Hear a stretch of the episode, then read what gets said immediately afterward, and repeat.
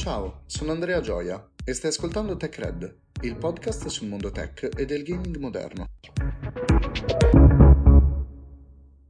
L'episodio di oggi mi prende sul personale, dato che sono stato uno degli early adopter di Google Stadia e la storia che lo coinvolge è ancora un nervo scoperto per me. Infatti, nell'episodio di oggi vi andrò a parlare del cloud gaming, su cosa si basa e i servizi di streaming videoludico possibili, partendo proprio dalla, tra virgolette, morte di Google Stadia. Prima di addentrarci nel mondo del cloud gaming, vi spiego brevemente cosa intendo con servizio in cloud. Quando parliamo di un servizio in cloud, stiamo parlando di un metodo per usufruire usufruire di determinati sistemi tramite internet su una piattaforma esterna da quella che stiamo usando noi. Nell'ambito del gaming il servizio in cloud si è evoluto in più modi, ma partiamo da Google Stadia. È una piattaforma di cloud gaming sviluppata da Google, presentata nel 2018 in collaborazione con Ubisoft e Assassin's Creed Odyssey, oggetto delle prime demo di Stadia che mostravano il titolo girare sui server di Google ed essere proiettato su cellulare, smart TV e portatile tramite il cloud. In realtà Stadia era solo l'ultimo di una serie di servizi in cloud che approfondirò tra poco, ma a differenza di questi, Stadia attirava l'attenzione per tre motivi principali. Primo, è sviluppato da Google, è una grossa compagnia che cerca di entrare nel mondo del gaming, suscita attenzione. Secondo, Google presentò lo sviluppo di giochi proprietari ed esclusivi per Stadia. Questo, affiancato alla potenza del cloud, apre un mare di opportunità. E terzo, il motivo che rendeva davvero Stadia innovativo, era l'integrazione integrazione con l'ecosistema di Google. Durante l'annuncio del servizio, la società di Mountain View annunciò la possibilità di poter giocare direttamente da YouTube, magari dopo aver visto un trailer, e poter partecipare a partite dalle live di altri creators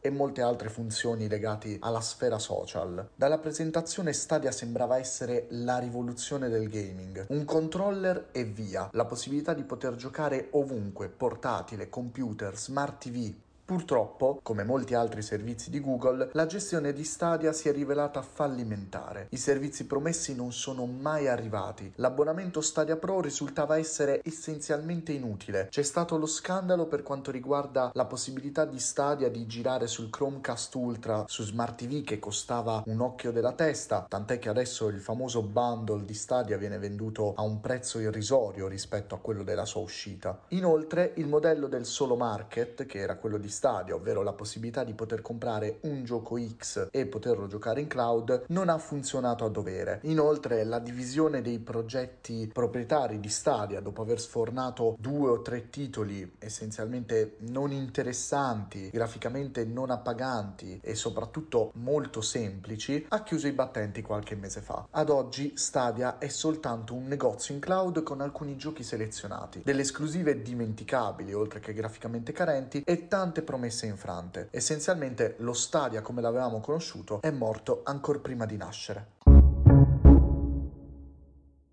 Con Stadia abbiamo visto uno dei metodi di distribuzione dei giochi in cloud, ossia tramite store singolo e con giochi progettati esclusivamente per Stadia, come se fosse una console a parte. Con GeForce Now di Nvidia invece vediamo un sistema di cloud gaming differente, a mio parere una delle offerte migliori in quest'ambito. Il servizio di Nvidia GeForce Now, ormai diffuso da molti anni prima dell'uscita di Stadia, prevede l'utilizzo della potenza computazionale delle workstation di Nvidia, essenzialmente usare i loro PC per giocare, e la particolarità sta proprio nel fatto che la libreria di giochi è proprietaria, in quanto Nvidia offre solo la potenza di calcolo. I giochi che vi girano sopra sono quelli delle nostre librerie digitali. Ovviamente sempre se questi giochi sono compatibili con le macchine di Nvidia, però è un tipo di compatibilità molto più semplice da raggiungere, dato che si tratta solo di aggiornare quel gioco per i driver delle workstation di Nvidia e non dover generare una nuova versione del gioco appositamente per quell'hardware, in quanto la versione del gioco che noi giochiamo su GeForce Now è una versione per computer a tutti gli effetti e questa peculiarità rende GeForce Now uno dei servizi più economici e comodi per il cloud gaming, pensato principalmente per l'utenza PC low-end e per chi vuole vivere interamente l'esperienza del PC gaming, incluso il ray tracing, pur non avendo un PC performante. Inoltre è possibile usufruire di GeForce Now per un limitato numero di ore anche in modo gratuito, senza la possibilità di andare a 60 fps e con il ray tracing bloccato, ma in questo modo è possibile almeno provare la piattaforma prima eventualmente di sottoscrivere l'abbonamento. Gli ultimi tre servizi di cui vi parlerò oggi tecnicamente si basano basano sullo stesso principio, ma differiscono in base ai piani proposti agli utenti. Partiamo da PlayStation Now. PlayStation Now permette di giocare una selezione di titoli per PlayStation 4 e PlayStation 3 su PC tramite abbonamento o su console PlayStation, sempre tramite abbonamento, con la possibilità in aggiunta di poter installare i titoli PlayStation 4. I titoli sono pochi e molti non sono recenti. Non ci sono titoli al day one e lo streaming su PC fino a pochi mesi fa era bloccato in 720p, una risoluzione inaccettabile,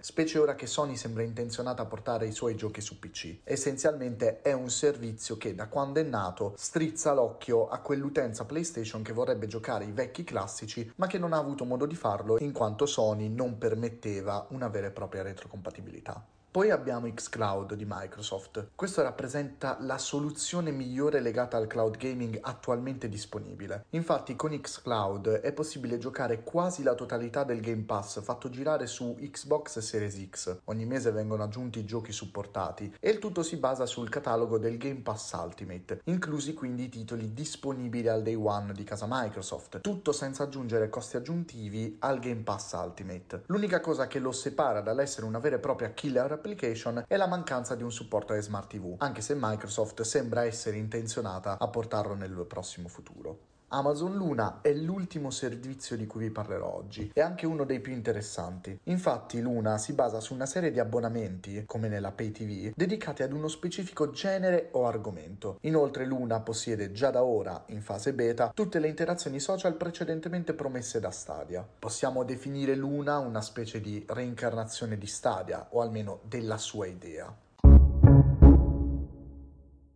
Il fatto che tutti questi servizi differiscano nella loro offerta dimostra come il cloud gaming sia sì il probabile futuro del gaming, ma non c'è ancora un'idea comune sulla sua fruizione. Prima di concludere l'episodio vorrei dare un mio personale parere da PC gamer sulla questione cloud. Il cloud gaming è molto comodo, ma in ambito PC non permette all'utente di accedere ai file di gioco, tagliando quindi del tutto fuori il modding, elemento vitale per la comunità videoludica, soprattutto per la comunità PC. Penso che il cloud prenderà largamente piede nell'ambito dei cosiddetti casual gamer, chi magari gioca pochi titoli all'anno o che non è interessato all'acquisto di una console, decisamente più portata a ricevere questo tipo di evoluzione. Inoltre il cloud permette, come già detto anche in precedenza, di giocare dei titoli su piattaforme non performanti, come ad esempio la versione cloud di Control su Nintendo Switch, che non girerebbe mai nativamente, anche portandone al minimo le caratteristiche dell'engine. Ad oggi il cloud è un modo perfetto per addentrarsi nel mondo del gaming, spendendo poco e avendo un'esperienza ottimale, lontana ancora dall'ambito competitivo, ma piacevole, a patto che si abbia una connessione abbastanza potente da reggere il tutto. Con questo termina l'episodio di oggi. Vi do appuntamento a venerdì con un nuovo episodio di Tech Red.